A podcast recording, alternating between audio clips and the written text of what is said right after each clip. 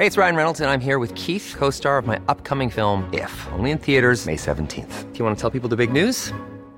All right, I'll do. Sign up now and you'll get unlimited for $15 a month in six months of Paramount Plus Essential Plan on us. Mintmobile.com slash switch. Upfront payment of $45 equivalent to $15 per month. Unlimited over 40 gigabytes per month. Face lower speeds. Videos at 480p. Active Mint customers by 531.24 get six months of Paramount Plus Essential Plan. Auto renews after six months. Offer ends May 31st, 2024. Separate Paramount Plus registration required. Terms and conditions apply if rated PG.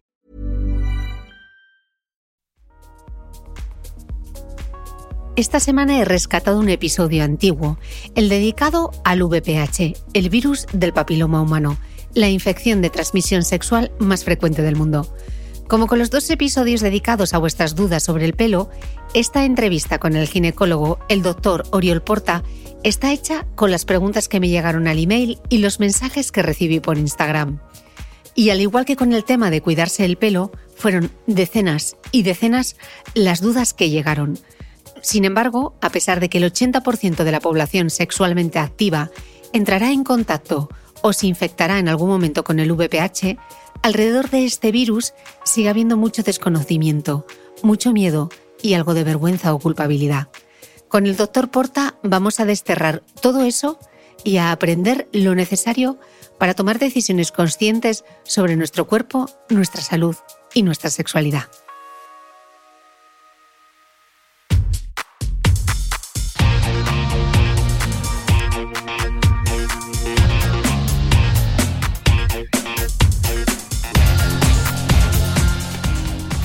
Hola, soy Cristina Mitre, periodista y autora del blog de Beauty Mail. Bienvenido a este nuevo episodio de mi podcast, un espacio semanal en el que entrevisto a grandes expertos de la salud y el bienestar para que aprendamos juntos a vivir mejor.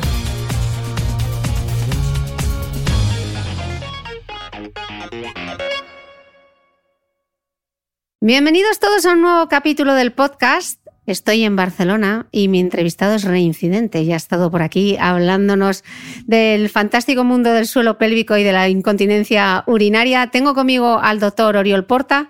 Él es jefe clínico de ginecología en el Hospital de la Santa Creu y Sant Pau de Barcelona. Y estoy muy contenta de que el doctor esté aquí conmigo, sentaditos, para hablar de un tema bueno, yo creo que no es un tema, doctor, es un temazo, porque creo que nunca me han escrito y me han hecho llegar tantas dudas, tantos mails, tantos comentarios. Hoy vamos a hablar del virus del papiloma humano. Muy bien. ¿Te parece un gran tema? Me parece temazo. Gracias por invitarme otra vez. ¿eh? Muchísimas gracias a ti. Nos quedaban muchas cosas por tocar y una de ellas era el virus del papiloma humano. Pero antes de entrar en materia, ¿qué es esto del virus del papiloma humano? Vale, mira, yo te cuento, yo no soy un súper especialista en eso, ¿eh? pero obviamente te puedo hablar y creo que para la gente que escucha este podcast pues puede ser interesante. hay que saber que los virus son estructuras súper sencillas. Necesitan vivir en casa de alguien. Entonces el virus del papiloma se mete dentro de las células y es por ahí donde puede vivir y puede en un momento dado inducir una serie de cambios en estas células que es lo que nos puede conducir a algún tipo de enfermedad. Tengo que decir que la mayoría de las células cuando detectan que tienen un intruso dentro tienden a tirarse por el barranco, se suicidan. A eso se le llama apoptosis. Y si se destruyen, se destruyen ellas y se destruye el virus. Con lo cual te estoy dando un segundo mensaje, es que la mayor parte de estas infecciones se resuelven solas, porque el cuerpo de cada persona tiene sus mecanismos para poder defenderse y por lo tanto curar y resolver en la mayor parte de estos casos esta infección. Así que un virus es una estructura muy sencilla que se mete en casa de otra, que es una célula, y ahí es donde potencialmente le puede provocar problemas. Y sin embargo, cuando hablamos de VPH, de repente a la gente cuando le sale un positivo en una citología, saltan como todas las alarmas, eh, la gente se pone muy nerviosa en general, provoca mucho miedo y si lo piensas, bueno, es que es un virus y como el virus de la gripe, pues tal cual viene, tal cual se puede ir, ¿no? Claro, pero porque tiene que ver con una zona muy íntima, porque este tipo de infección se adquiere en esta localización a través de las relaciones sexuales, del contacto, no necesariamente de los fluidos, pero sí de las mucosas, y por lo tanto esto conlleva hay muchas historias alrededor de, todo eso, ¿no? Entonces, bueno, eh, una cosa, a ti te pueden detectar las alteraciones en las células de las que hablaba, que esto es lo que se ve en una citología, cuando te hacen una citología, un Papa Nicolau, un PAP, que es lo mismo, lo que estamos haciendo es recoger una muestra de células y mirar, estudiar estas células, que pueden ser normales o pueden tener alteraciones, que pueden ser más leves o más severas, pero no estamos viendo directamente, digamos, el virus. O puedo hacer otra cosa, que es analizar, hacer un cultivo y mirar si hay virus. O puedo hacer ambas cosas, mirar si hay virus y si hay alteraciones. Cuando hablamos de citología, en general hablamos de alteraciones en las células y cuando hablamos del, del VPH, hacemos del test del VPH, estamos haciendo una prueba para ver si existe efectivamente este virus. Vale, y dentro del VPH sabemos que existen eh, muchísimos tipos unos son de, bueno, creo que de hecho hay hasta 150 tipos diferentes de VPH, pero en concreto los dos más malos son el 16 y el 18, si no me equivoco, doctor, que causan el 80% de todos los cánceres de cuello de útero. Pero que sean potencialmente, que tengan un, que sean potencialmente malignos, no quiere decir que vayamos a desarrollar la enfermedad, ¿no? Claro. Eh, como tú dices, hay más de 100 serotipos o 100 tipos de virus. Entonces, el primer mensaje es tener una infección por el virus no es sinónimo, no es sinónimo de voy a tener cáncer. Aunque sí es verdad que en principio si no tengo la infección por el virus no voy a tener cáncer. ¿Vale? Entonces, aquellos de mayor riesgo, que son los que has comentado, eh, son virus que tienen mayor tendencia a mantenerse dentro de la célula, a llegar al núcleo, al ordenador de esta célula y decirle, tú no te destruyes, y a inducirle cambios que al final pueden conducir un cáncer. Al final un cáncer no es más que un tejido que escapa al control del propio organismo y que empieza a crecer de forma desordenada y sin control. Eso es lo que son cáncer y esto es lo que pueden provocar estos virus. Entonces hay algunos que tienen esta mayor capacidad y a eso se les llama de alto riesgo, incluso uno de alto riesgo que tiene más tendencia a persistir en el tiempo, puede eliminarse eh, de otra forma. Por sí solo. Eh, hablamos mucho del VPH relacionado con el cáncer de cuello de útero, pero también el VPH está relacionado con el cáncer de vulva, de vagina, de pene ano, boca y garganta, ¿no? Exacto. El VIH puede inducir cambios en las células en cualquiera de estas localizaciones. Lo que pasa es que lo más conocido, lo más frecuente, es el cáncer de cuello de útero, pero efectivamente lo puedes tener también en la vagina, lo puedes tener en la mucosa de, la vulva y lo puedes tener también en, la cavidad oral, por ejemplo, si lo has adquirido a través de, las relaciones orales. Vale. Eh, antes, cuando estábamos explicando cómo se transmitía, eh, eh Creo que hay, que hacer una diferencia súper importante porque nos, confundimos nos confundimos mucho a la hora de cómo se contagia, porque realmente es por frotamiento de piel con piel, no, tiene que haber una eyaculación, ¿no? No necesariamente. Esto significa que si tú quieres evitar el contagio de este tipo de infección, al igual que otras infecciones de transmisión, tienes que utilizar preservativo desde el inicio de, la relación, no solamente al final, porque no solamente la eyaculación lo que provoca la infección por, eh, o de este virus en este, en en este caso concreto. Claro, y en ese caso en el sexo oral también. Claro.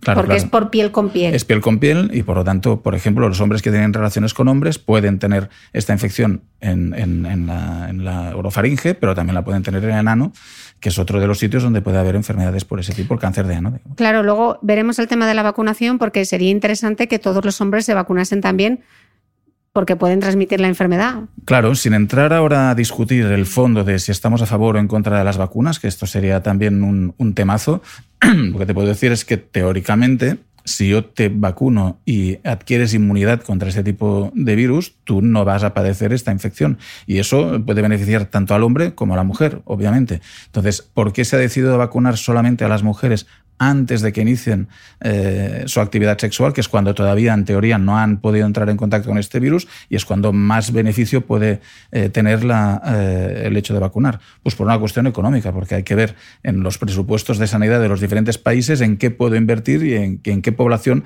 me, me, sale más rentable hacer esta inversión. Pero obviamente uno puede discutir y decir, ¿y por qué no vacunar a los chicos? Si ellos también pueden padecer enfermedad por un lado o pueden actuar como vector por otro. Por lo tanto, cada vez hay más discusión y hay algunos países que han empezado a vacunar también a, los chicos. Pero también podríamos decir, bueno, y aunque yo ya he empezado a mantener relaciones sexuales, yo no puedo beneficiarme de la vacuna, pues habría que eh, evaluar tu caso en concreto, ver cuáles son tus expectativas, cuál es tu relación, etcétera. Pero, por supuesto, aunque potencialmente igual el beneficio es menor en tu caso, también te puedes vacunar, obviamente. Mm. Eh, ¿Verdadero o falso? ¿Casi todo el mundo tendrá el VPH en algún momento? Verdadero.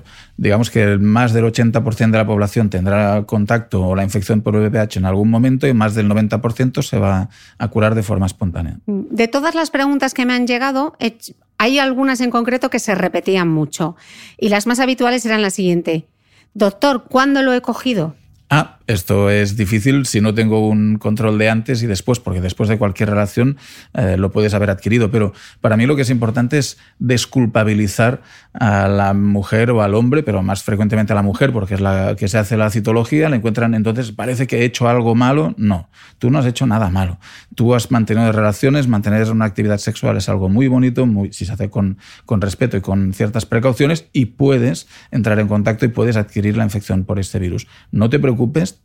tú no, no vas a tener cáncer, lo más probable de largo es que no, y en todo caso, con unas leves precauciones te vas a, curar espontáneamente y tienes que tener simplemente algunas pequeñas precauciones en ese sentido, nada más. O puede ocurrir también que tu única pareja sea esa y esa pareja es portador del VPH y hasta ahora no te lo había contagiado y, de repente lo tienes, ¿no? No quiere decir que te haya sido infiel. No, no necesariamente. Entonces esto también genera mucho sufrimiento porque si quien ha sido, ha sido tú, he sido yo, donde... No, no, esto puede pasar en cualquier momento en una, en una persona que sea sexualmente activa. Eh, si yo doy positivo, ¿es necesario que mi pareja se haga la prueba? No necesariamente, porque de hecho, eh, si hiciéramos la prueba a la juventud de 20-25 años, encontraríamos un elevadísimo porcentaje de, población que es portadora. Y la gran mayoría de, estas personas van a eliminar el virus y por lo tanto no es necesario hacer ninguna acción específica. Es por ese motivo que normalmente no se hace el cultivo, eh, la determinación del VPH antes de los 35 años, porque tiene poco rendimiento y seguro que lo que vas a hacer es generar angustia, sufrimiento, miedos. Eh, innecesariamente. Entonces, solamente o tiene más sentido hacerlo a partir de una determinada edad donde ya el rendimiento que le sacas a, y la angustia incluso que puedes generar haciendo esta prueba tiene mayor beneficio porque lo estarás actuando sobre una población que tiene un riesgo mayor. Claro, entonces a nosotras, doctor, al final nos hacen la citología o nos hacen la prueba del VPH, pero claro, a los hombres no les pueden hacer ninguna prueba porque tampoco se ve con un análisis de sangre. No, pero nos lo podrían hacer. Pero hay que distinguir entre lo que es una prueba diagnóstica o una prueba de cribado.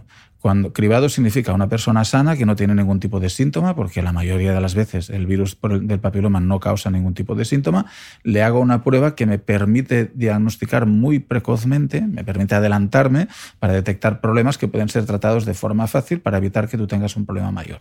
Esto es lo que es el cribado. Entonces, la forma en que se hacía para cribar el cáncer de cuello de útero habitualmente era hacer una citología cada año.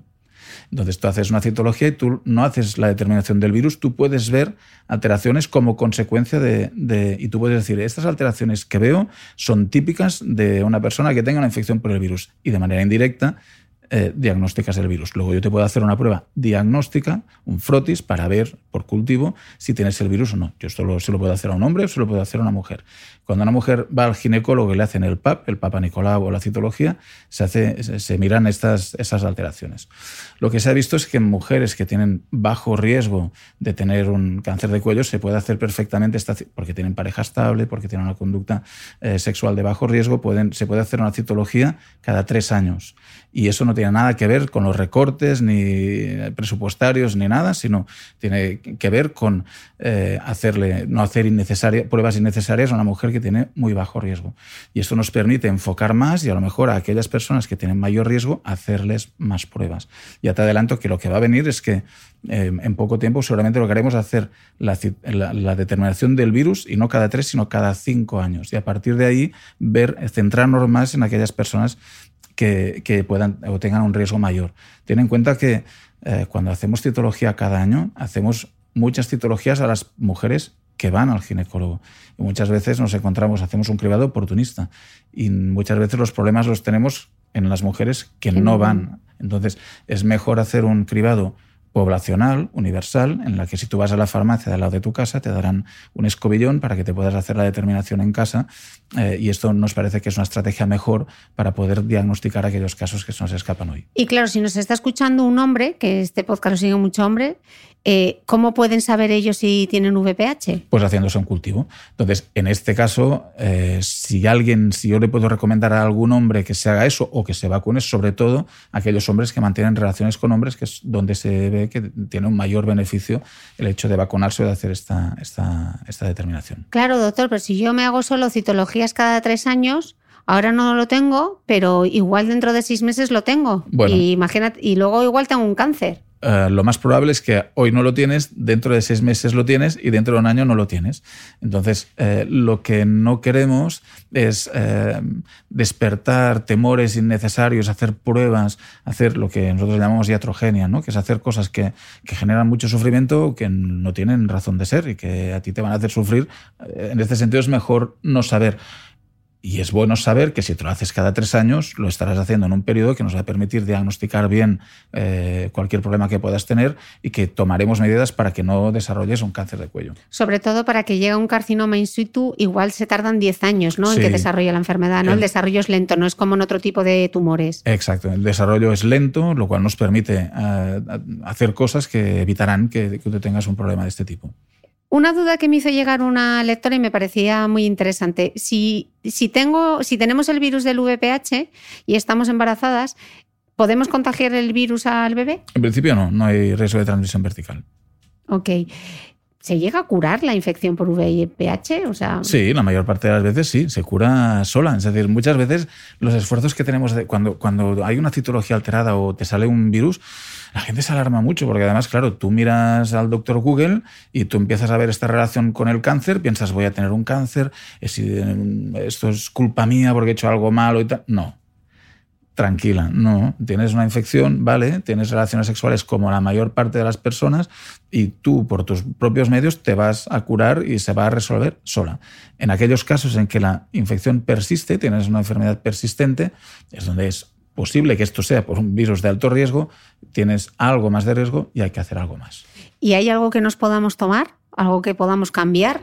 No, no hay pastillas para ello. Lo único que te puedo decir es, hombre, eh, lo que el sentido común indica, ¿no? haz aquello que vaya a favor de que tu estado de salud sea mejor para que tú te puedas defender mejor. Aliméntate bien, no fumes, eh, lleva una vida sana porque esto va a potenciar tu propia capacidad de autoinmunidad. Vale, entonces hemos dicho que eh, nos puede salir positiva la, que tengamos el virus, pero en los siguientes controles puede ser que ya no tengamos el virus. Entonces, ¿esto significa que ya estoy inmune o me puedo volver a contagiar? Te puedes volver a contagiar, porque además puede ser un serotipo diferente. O sea, que puedo, tener un VPH diferente del que ya tuve, porque hemos visto que hay hasta 150, ¿no? Exacto. Incluso aunque estuviésemos con la misma pareja. Incluso aunque estuvieras con la misma pareja. Vale, y si. Estos son muchos escenarios, ¿eh? ¿eh? Son muchos escenarios. y imaginemos, si ya lo tuve y como me ha vuelto, ¿eso significa que tengo más papeletas para tener un cáncer de cuello de útero? No. Eh, volvemos un poquito al punto de partida. Tú tienes que pensar lo más probable, también depende un poquito de tu edad, de varios factores, ¿no? Pero lo más probable es que tú, por ti misma, te vas a curar sola. Y lo único que indica eso es que tienes que tener... Claro, es difícil encontrar este punto de equilibrio, ¿no? Tú tendrás que hacer un control, eso sí, para asegurarte de que, de que la cosa no va a más, pero tienes que estar tranquila que lo más probable es que se va a resolver de forma espontánea. Mira, una de las cosas que más me ha sorprendido al hablar en redes sociales que iba a tocar el tema del VPH era el miedo y la vergüenza asociada con el virus y me sorprendió muchísimo, sobre todo cuando llega el tema de plantearlo a las parejas. He recibido mensajes de mujeres con miedo a la hora de plantearlo, que se sentían incluso avergonzadas. ¿Qué les podemos decir a esas mujeres que reciben el diagnóstico del virus del papiloma humano? ¿Cómo gestionarlo con las parejas? ¿Cómo contarlo? Porque igual pueden pensar, bueno, me ha sido infiel o... Claro, aquí habría que hablar, esto trasciende bastante de lo que es el VBH en sí, ¿no? Para tener una vida sexual sana y una vida sana de pareja, lo ideal es que exista una buena comunicación. Y esto, haya infección de VPH por en medio o no. En cuanto a tus gustos, a lo que quiero, a lo que no quiero, a si tengo necesidad de, ¿no? de, de tener relaciones fuera de la pareja o no, etcétera, etcétera. Cuando existe un diagnóstico de este tipo, eh, que aparte de los miedos para la propia salud, encima se añade todo lo demás, me ha sido infiel o he sido yo, ha sido culpa mía, se lo digo, no se lo digo, lo mejor que puedes hacer es hablar, hablar de eso tranquilamente con tu pareja, plantearlo, hablarlo con el médico también y pedirle al médico que te dé una información objetiva y veraz, que no te culpe encima a ti. Eh, tu médico es tu médico, no es tu juez, nosotros no juzgamos, nosotros informamos y a partir de ahí tú gestionas esta información de la mejor manera posible. Pero en general te diría pues eso, lo que hemos estado hablando aquí, tranquila, esto es algo que ocurre, no es culpa tuya, no es culpa de tu pareja, seguramente haces mal en intentar buscar estas, eh, estas eh, asociaciones, quién ha sido, pero a lo mejor es una buena oportunidad para hablar también con tu pareja de cuál es vuestra situación y si se ha dado o, existe algún problema en la, en la relación de pareja. Pero claro, yo creo que un diagnóstico positivo, por los comentarios que he recibido, eh, puede afectar a las futuras relaciones sexuales, ¿no? Porque tenía comentarios de mujeres que me decían, bueno, es que ha salido, eh, tengo el virus del papiloma humano y ahora yo ya no me atrevo a tener sexo oral. No, lo puedes hacer, lo que pasa es que tienes que tener determinadas precauciones para evitar utilizar métodos de barrera para, evitar que haya este problema. Pero por lo demás, dicho eso, o sea, lo más probable es que si le hacen una determinación a tu pareja también le salga positiva, ¿sabes? Ok, eh, entramos ya eh, en el tema de las, eh, de las pruebas diagnósticas. Habíamos dicho ya cuál era la diferencia entre una citología y una prueba del VPH. ¿A qué edad debe empezar una mujer a hacerse pruebas ginecológicas? Mira, hay que distinguir. Una cosa es a qué edad empezamos a hacer pruebas ginecológicas. Normalmente se suele recomendar a partir de que una mujer empieza a mantener relaciones sexuales. ¿vale? obviamente, si tiene algún problema ginecológico antes, pues antes. Pero esto es diferente de a qué edad debemos empezar a hacer citologías y a qué edad debemos empezar a hacer determinaciones del VPH. Entonces, como te he dicho antes, una cosa es hacer una citología a una chica de 20 años y otra cosa es hacer una determinación del virus. Entonces, normalmente como saldrían tantas mujeres positivas y hombres eh, antes de los 35 años y eh, se es muy sensible pero es poco específico porque pocas de estas mujeres van a acabar desarrollando algún tipo de problema, no tiene mucho sentido hacer el test del VPH antes de los 35 años. Es por ese motivo que normalmente el VPH no se mira antes. Entonces, en, la edad anterior a los 35 solamente haces una citología. A partir de los 35, entonces ya sí que tiene más sentido porque vas enfocando en aquella población que ya potencialmente tiene algo más de riesgo y por lo tanto tiene más sentido enfocar los esfuerzos de, cribado y de diagnóstico en este, en este segmento de, de, edad. Y entonces tenemos que pedirle a nuestro ginecólogo que nos haga también la prueba del VPH o ya él nos va a hacer la citología y nos lo va a incluir también. Exacto, él lo incluirá si lo cree necesario. Eh, a veces es verdad que se hacen algunas de estas pruebas innecesariamente, porque si yo le hago un VPH a una chica que tiene, yo qué sé, 25 eh, años y me sale positivo, ella se va a angustiar y yo le tendría que decir, bueno, es que no te lo tendría que haber hecho, pero ahora ya que te lo he hecho, tranquila, porque cuando te vuelvas a repetir el cultivo verás cómo va a salir negativo. Eh, ¿Qué diferencia hay entre el virus y las verrugas genitales? Mm, ¿Cómo se tratan? ¿Aparecen por la misma causa? El virus, o sea, las verrugas aparecen por virus y en general por el mismo virus del VIH, pero por otros serotipos. Y en general vale la regla que los que provocan verrugas son de bajo riesgo de cáncer. ¿Vale? Y en cambio los que son de alto riesgo de cáncer no suelen provocar verrugas. Las verrugas pueden afectar a la zona, son los condilomas, en la zona del cuello del útero, a la zona de la vulva o de la vagina, y se suelen tratar, es así, o bien a través de algunas cremas, o en algunos, casos, en algunos casos es necesario la excisión, la eliminación a través, pues ya sea del láser o incluso con electrobisturí. Y hay que quitarlas. a veces hay que quitarlas si son lo suficiente. normalmente se quitan con, con, algún tratamiento tópico, con algún tratamiento local, y otras veces a través de, de la cirugía. Claro, porque al final el VPH es el mismo virus de los papilomas que tenemos en los pies. Sí. Entonces, si tenemos un papiloma en el pie, quiere decir que hemos dado positivo con el VPH? No, no, no, no, no, no, no, no. Eh, Lo mismo que si tienes un herpes labial no significa que vayas a tener un herpes genital. Ok. Eh, ¿Son 100% eficaces? Estábamos diciendo antes, si quieres practicar sexo oral o has dado positivo en el VPH, lo mejor es que utilices eh, preservativos. ¿Son 100% eficaces para prevenir el VPH o no? No son 100%, pero es el mejor método de barrera que tenemos para protegernos. Vale, y en el caso de... Eh, tendríamos que utilizar también barreras de látex bucales, ¿no? Exacto. En el caso del sexo oral. Em, ¿Qué es lo más importante que debemos saber eh, si nuestro médico nos dice que tenemos que hacernos las pruebas de seguimiento porque tenemos VPH?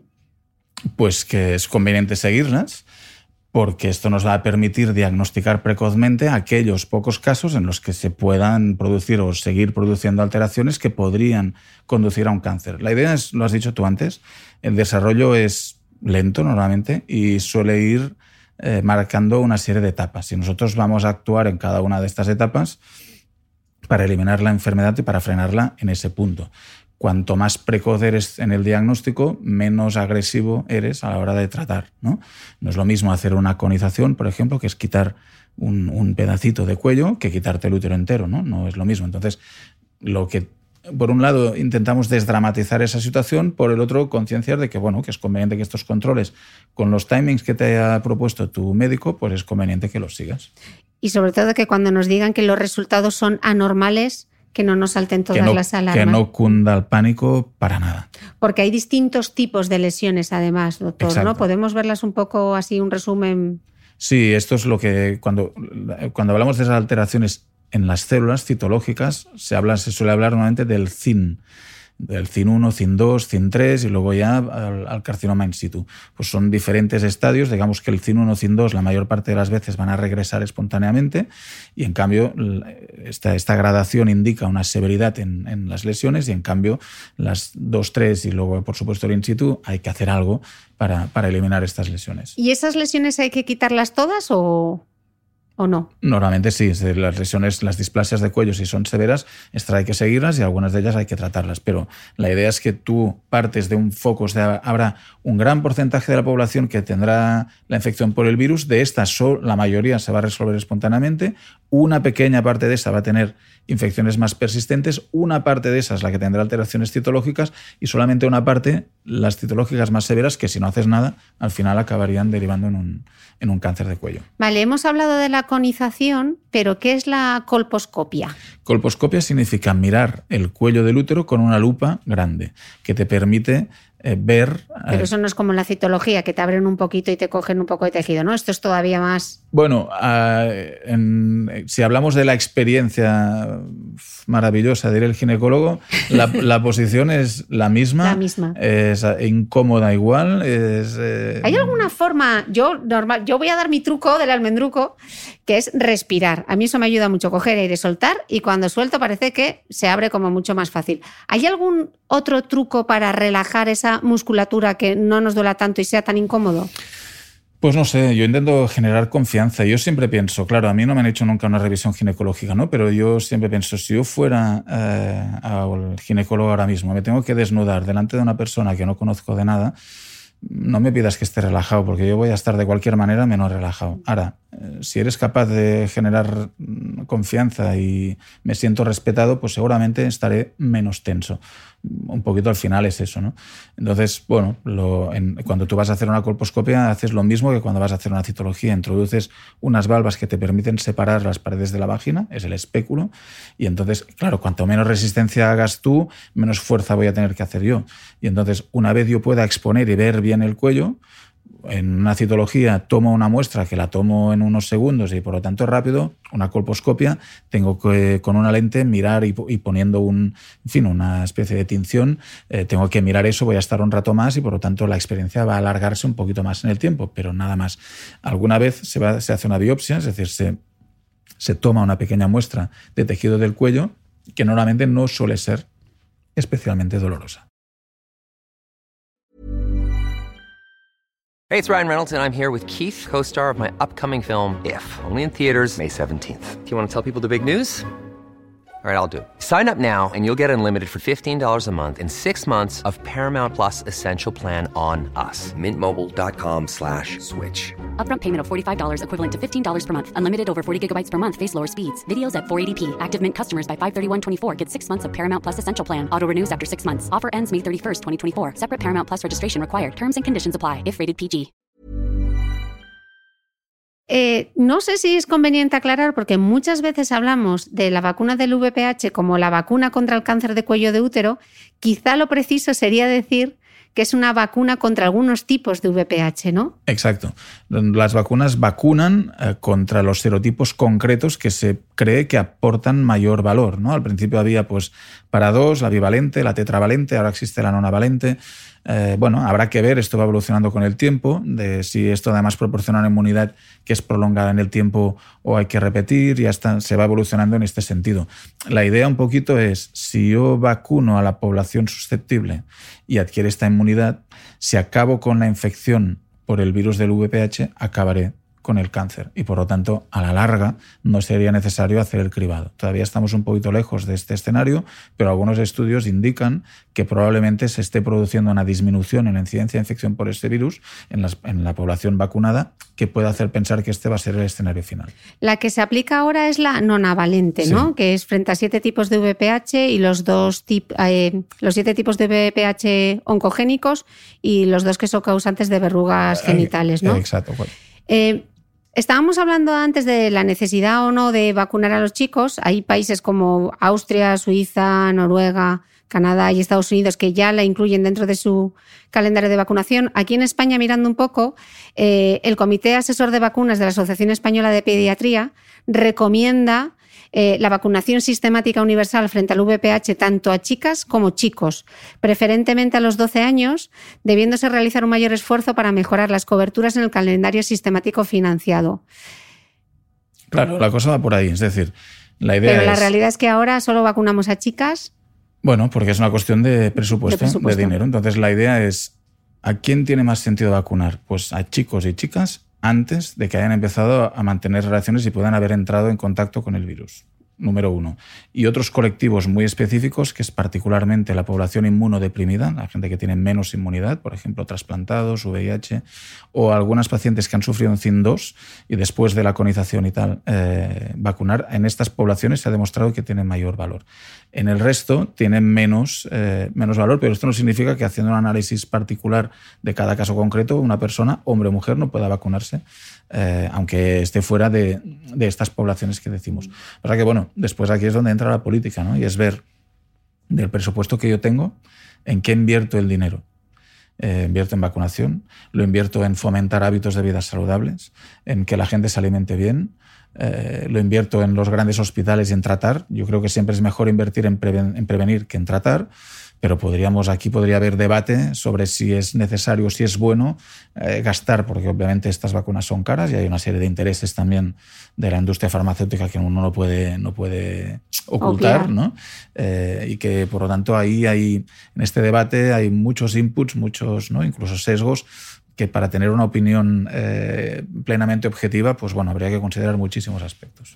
Em, de hecho, hay un metaanálisis que, estando preparando esta entrevista, justo ha publicado, bueno, venía de la revista Lancet, y que había mostrado que en Inglaterra había decrecido hasta un 83% eh, la incidencia del virus entre la población vacunada entre 2007 y 2015. Y que, de hecho, en Inglaterra, por ejemplo, a partir de septiembre, la Seguridad Social Británica financiará también la vacunación para vacunar a los niños de entre 12 y 13 años.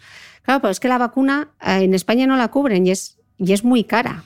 Bueno, ahí está. Es decir, de todo lo que tú has dicho, hay algunas cosas que hay que comentar. Metaanálisis. Un metaanálisis es una manera de hacer análisis, es el teóricamente el mejor análisis para tomar decisiones basadas en lo que llamamos en la evidencia. Es decir, que si un gobierno decide hacer A o hacer B, lo hace no por influencias externas o por presiones, sino porque se basa en datos objetivos. Esto por lo menos debería ser el objetivo. Esto es lo que dice este metaanálisis. Este metaanálisis, o esto es lo que significa metaanálisis. ¿Qué dice este metaanálisis? Que en aquella población que se ha vacunado disminuye la incidencia. Incidencia son nuevos casos que aparecen cada año. Es decir, que si yo vacuno, cada vez aparecen eh, progresivamente menos nuevos casos. Por lo tanto, esta política de vacunar tiene un resultado positivo porque menos mujeres eh, eh, desarrollan esta, esta infección. Luego, a partir del análisis de estos datos, pero yo tendría que añadir, bueno, ¿y cuál es mi presupuesto? Porque no son igual de ricos Inglaterra que España o que Francia o que, ¿no? ¿A qué destino el dinero? Esto es lo que tiene que hacer el político o la política, decidir con el presupuesto que tiene a qué destina y en qué se gasta el dinero. Entonces, mm. ahí es donde está el, debate. Estábamos viendo antes que la vacuna es interesante en el caso, o sea, eh, poner la vacuna antes de que las mujeres eh, sean, bueno, mujeres y hombres sean sexualmente activos. Pero que si, por ejemplo, tenemos, eh, nos ha dado positivo el VPH, que no estaría además vacunarse, pero claro, si luego decimos que con nuestro propio sistema inmune podemos eliminarlo, sí, es pero un poco... Sí, pero si no lo haces o has necesitado ayuda para hacerlo y quieres evitar tener, porque una cosa es que tu sistema inmune te haya ayudado a eliminar tu infección, pero no te protege contra otra nueva infección. Pues, eh, pues bueno, yo, es decir, tú puedes vacunarte de la gripe, tú puedes sufrir la gripe y padecer los síntomas y tal, y sabes que la mayor parte de las veces te vas, tras unos días te vas a curar. La vacuna me sirve para intentar evitar otra nueva, otro nuevo gripazo, ¿no? Pues aquí es lo mismo. Y en el caso de la conización, si nos han hecho una conización, sí o sí ponerse la vacuna. Los estudios dicen que en esta población en particular es donde tiene o se ha demostrado el beneficio de vacunarse. ¿Hay efectos adversos que tiene la vacuna y hay muchos grupos eh, haciendo presión por este tema? ¿Es real, ¿Podemos decir que es realmente segura? Yo creo que se puede decir que es segura. Es verdad que me gustaría que hubiera una información transparente por parte de todo el mundo. Y es cierto que a veces, como la mayor parte de la investigación, la investigación está financiada en parte o totalmente por la industria, pues eh, lógicamente defendiendo sus intereses, pues se va a magnificar los beneficios y se van a, disminuir los potenciales riesgos. ¿no? Y en cambio, la gente que ha sufrido algún tipo de problema hace lo contrario, eh, magnifica los riesgos y no tanto los beneficios. ¿no? Entonces, eh, allí encontrar ese equilibrio es difícil. Yo creo que no se pueden eh, obviar los riesgos, existen, pero en general yo creo que se puede decir con bastante seguridad que los beneficios superan a los riesgos. ¿Hay un límite de edad para vacunarse? No, estrictamente no. Ni en mujeres ni, ni en hombres. No. Y si, por ejemplo, estamos. Bueno, límite inferior, sí, por debajo de los nueve años, no. Ok. Eh, si estamos en una relación, eh, si tenemos una única pareja, ¿tiene sentido vacunarse? Si estás con una única pareja y tu pareja también está únicamente contigo, eh, tiene menos sentido porque tu riesgo de desarrollar algún tipo tanto de infección de transmisión sexual o de, bueno, el VPH es otra de ellas, es, muy bajo. Por lo tanto, ahí es donde tiene menos sentido hacerlo. Mm. Eh, hablábamos antes del VIH y, decías que sí que se recomendaba en personas infectadas hasta los 26 años, porque, o sea, vacunarles antes de los 26 años, porque si se infectan, su la capacidad de progresión del virus del papiloma humano eh, es mayor. Es así, es decir, como hablábamos antes de que nosotros tenemos nuestra capacidad para defendernos, pero las personas inmunodeprimidas, sean porque sufren VIH o porque les han trasplantado y están tomando un fármaco inmunosupresor, tienen menos capacidad para defenderse. Por lo tanto, ahí eh, te interesa más y es más beneficioso el hecho de evitar que estas personas puedan desarrollar este contagio. Y entonces yo me vacuno una vez en mi vida, eh, mi adolescencia o luego de mayor lo que decida, y ya no me tengo que vacunar nunca más o hay que hacer dosis de recuerdo? Veremos. A priori, de momento es así. Pero no hay dosis de recuerdo. Ya se verá. Ya se verá. Mm. to be continued. To be continued, Si estoy vacunado, como ya me he puesto la vacuna, ¿necesito seguir haciéndome citologías y pruebas del VPH? Bueno, en principio, a la larga, de momento sí. O sea, de momento se recomienda seguir haciéndote los controles, etcétera, etcétera. Previsiblemente o potencialmente, a la larga, si yo vacuno y no adquiero esta infección por el virus, no desarrollaré el cáncer. Teóricamente sería la cura para el cáncer de cuello y en consecuencia ya no tendría sentido hacerse cribado. Y mm, la vacuna no, no previene el 100, como hemos visto que existen como 150 tipos de distintos del virus. Claro. Eh, eso significa que aunque tengamos la vacuna, utilicemos preservativo, ¿no? Claro, pero esto no significa que no puedas tener infección por otro serotipo, porque está por ver cuál es la inmunidad cruzada. Eh, si, es decir, si, te, si tienes inmunidad contra este serotipo, también lo tienes contra el otro que es parecido. Hay todavía unos cuantos interrogantes por, por, contestar y es por eso que tiene interés eh, hacer estos estudios que miran, bueno, si vacuno, ¿qué pasa con la incidencia? Y ahora, pues, ¿y cuál es la...? Bueno, y a partir de estos datos, de esta información objetiva, es cuando tú tomas decisiones y que se, al final se acabarán transformando en políticas públicas que significan qué pago y qué no pago eh, para, para, intentar proteger a, la población a la cual sirvo. Claro, y no solamente pensando, mm, pensando eh, no solamente en el VPH, pensando también en enfermedades como la gonorrea, la sífilis, la clamidia, el herpes genital. el tema de la educación sexual, ¿estamos todavía lejos o cómo ves tú el panorama? ¿Cómo lo veo? Yo lo veo en, ¿tú, que, ¿Tú que estás en consulta? Ah, estamos lejos. Y yo que voy a dar clases, voy a dar algunas charlas a, primaria, a colegios y tal, me cuesta todavía encontrar el tono. Eh, creo que como sociedad tenemos que hacer un, cambio, tenemos que evolucionar un poquito más para poder hablar más abiertamente. Porque ¿cómo lo abordamos? ¿Lo abordamos mal? Bueno, a veces lo abordamos esta, desde esta conducta un poquito paternalista, ¿no? Ah, específicamente hablando de la mujer, tendríamos que hacer un alegato ¿no? para, para que aprendieran a conocerse mejor, a conocer su cuerpo, a amar su cuerpo, a conocer su vagina, sus genitales, que normalmente están escondidos, y a partir de conocer, poder decidir de qué forma quiero mantener relaciones, qué es lo que me gusta, qué es lo que no me gusta, y a partir de ahí cómo me protejo y cómo si quiero mantener si quieres mantener relaciones conmigo va a ser eh, con un preservativo y si no lo utilizas pues no vas a tener relaciones conmigo. Me da igual lo que te guste a ti o lo que quieras tú, porque lo que, ¿no? Entonces, hablar de ese tipo de cosas, hablar de las infecciones y de los riesgos que conllevan sin dramatizar en exceso, simplemente para añadir conciencia, para que la gente conozca, sea consciente y a partir de lo que te digo, del conocimiento, tome sus propias decisiones, encontrar el tono, a partir de qué momento eh, ¿no? Eh, pues es lo que es difícil. ¿no? Eh, si yo voy a una escuela eh, yo qué sé, en sexto de primaria o en, o en, primero de eso, y les pido a las chicas que se desnuden, se pongan un espejo entre las piernas y se vean sus genitales, ¿esto la familia cómo lo va a interpretar? ¿Cómo, no?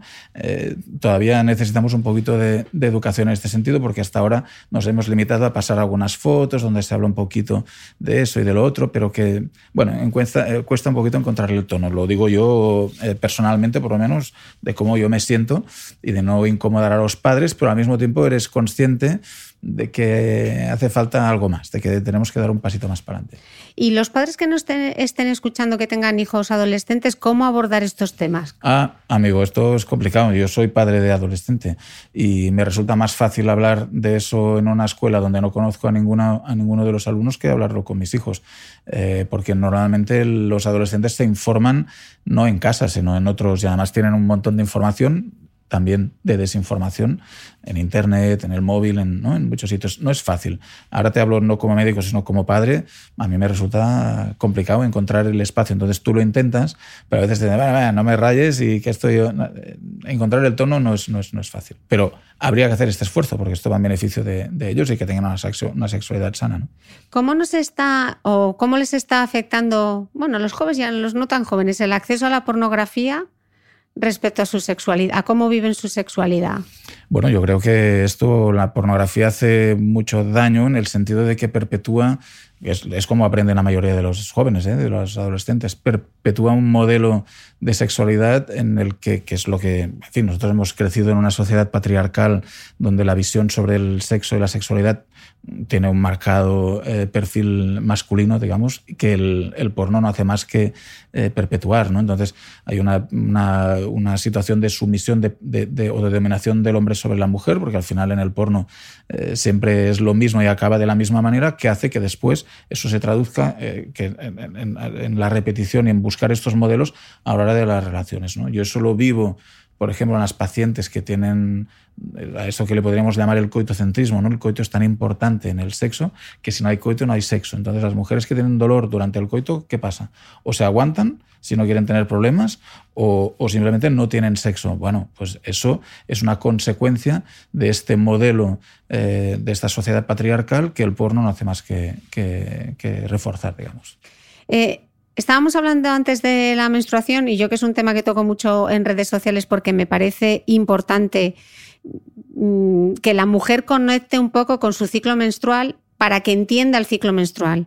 Porque muchas veces hay muchas mujeres que tú lo verás en consulta, ¿no? Que sobre todo cuando empieza a haber problemas de, con la fertilidad, aterrizan en la consulta de un ginecólogo y es casi casi como, como llegar a Marte, ¿no? Ni, no saben muy bien cómo funciona su ciclo. ¿Por qué es tan importante, doctor, realmente conectar con el ciclo menstrual. O sea, esto no se trata de alineación de los planetas, ni de magia, ni de me encanta mi flujo, pero ¿cómo es de importante vivir la menstruación de manera consciente? ¿Qué información nos da y en, en, qué medida nos ayuda? Bueno, yo creo que aquí volvemos un poquito a lo de antes, ¿no? Lo importante es conocer, conocimiento saber qué es mi menstruación, qué significa, porque a veces es un palo tener la menstruación y otras veces es precisamente no tenerla, pero hay muchos mitos y falsos mitos. La menstruación, cuando tú la empiezas, cuando empiezas con tu etapa fértil, tu etapa reproductiva, habría que celebrarlo. Es, a partir de este momento, si tú quieres, eh, puedes ser madre.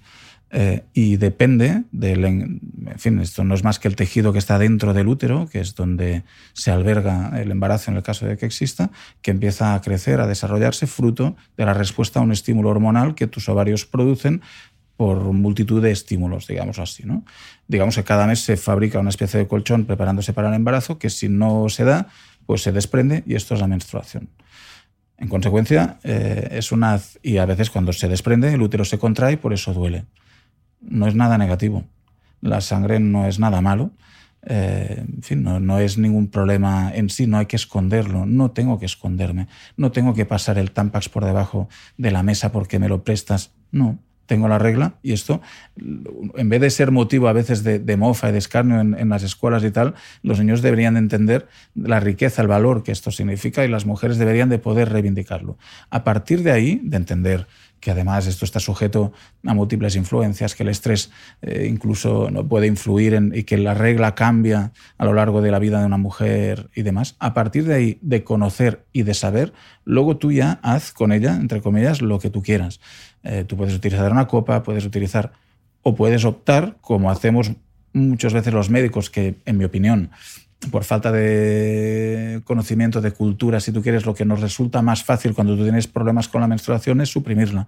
O te doy unas pastillas para cuando a lo mejor lo primero que tendría que hacer es explicarte en qué consiste, explicarte qué te ocurre, por qué te ocurre, y luego tú ya decides, porque mm, no la solución más fácil tiene por qué ser la mejor, puede serlo en algunos casos, tú puedes optar por no tener la menstruación, si es tu decisión libre, pero no porque yo te lo haya inducido o porque sea la manera más cómoda de competir en un mundo masculino donde como los hombres no tienen la regla, la mejor manera de competir con ellos es en igualdad de, condiciones en este sentido. ¿no?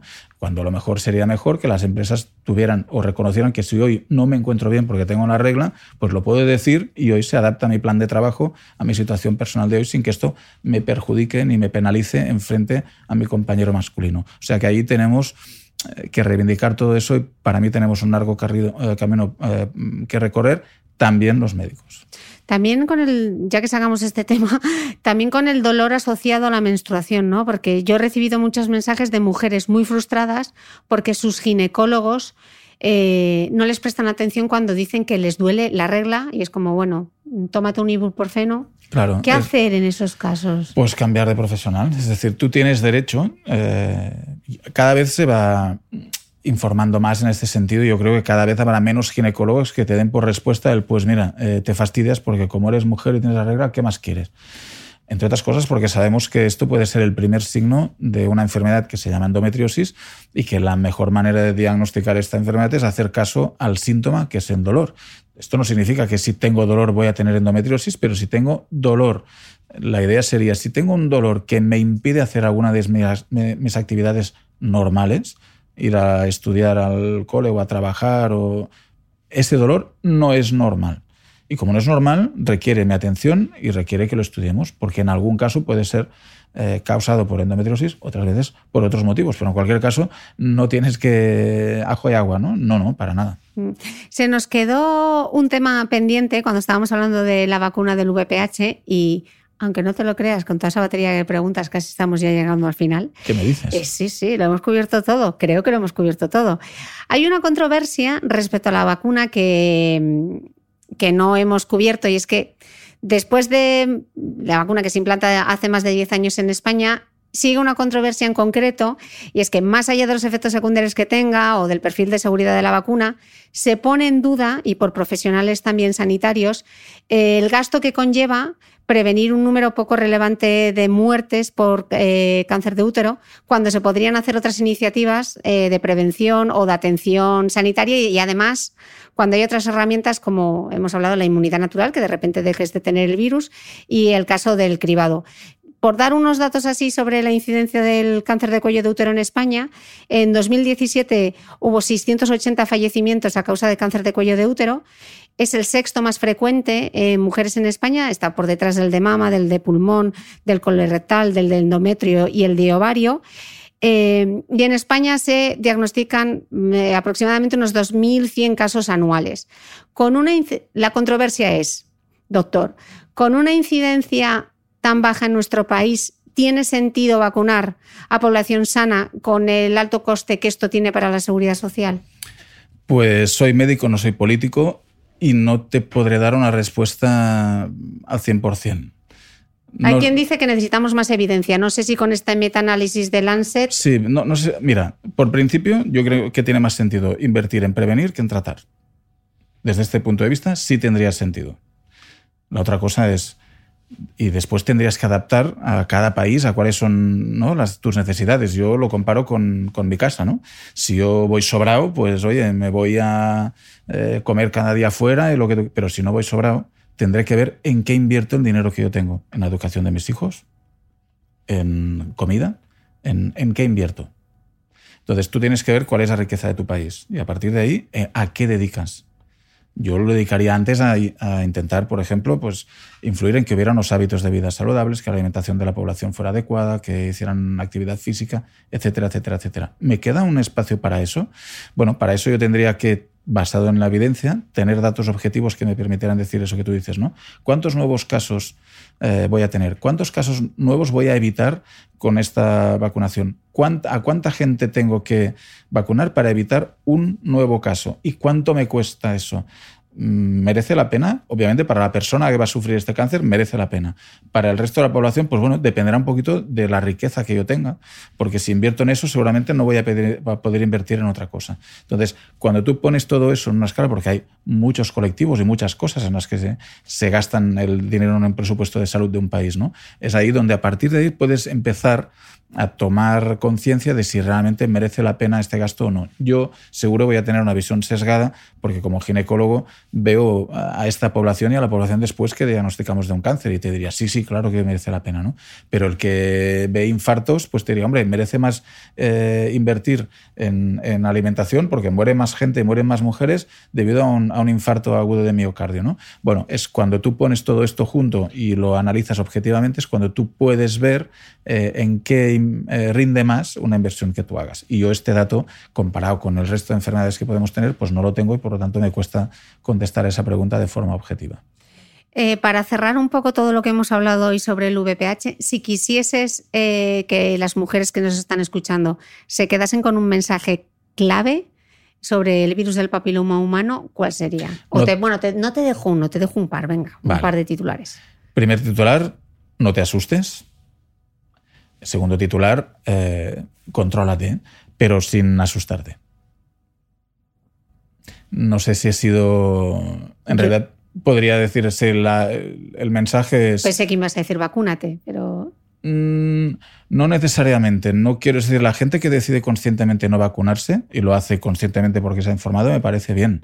Entonces, yo no quiero lanzar un mensaje a favor de la vacunación, aunque podría. ¿eh? Es decir, es una de las buenas estrategias para evitar este, este contagio. Pero la gente que quiera vivir su sexualidad libremente con determinadas precauciones sin vacunarse, me parece perfecto. O sea, tú eh, ten información, infórmate y a partir de aquí actúa de manera responsable pero libre, ¿no? ¿no? Yo no quiero condicionar a nadie a que se vacune. Yo el mensaje es lo que he dicho al principio.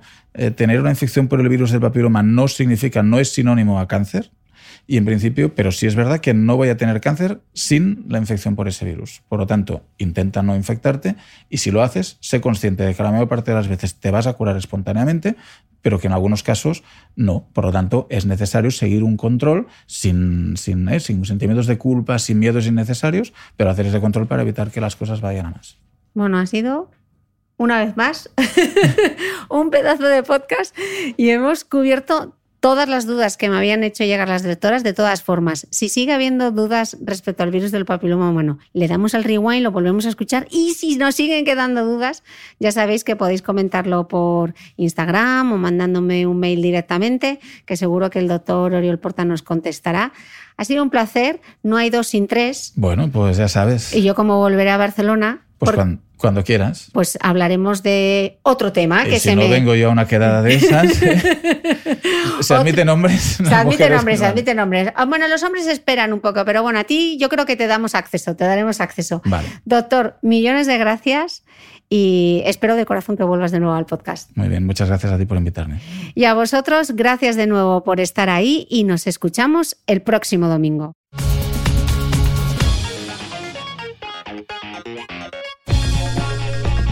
No olvides que todas las notas de este capítulo están en mi blog de beautymail.es. Además, Si no quieres perderte ninguna entrevista, suscríbete a el podcast de Cristina Mitre en tu reproductor de podcast habitual. Y un último favor, si me escuchas en Apple Podcast o en Spotify, regálame una reseña, porque así ayudas a que este podcast siga creciendo. Muchas gracias y nos escuchamos de nuevo el próximo domingo.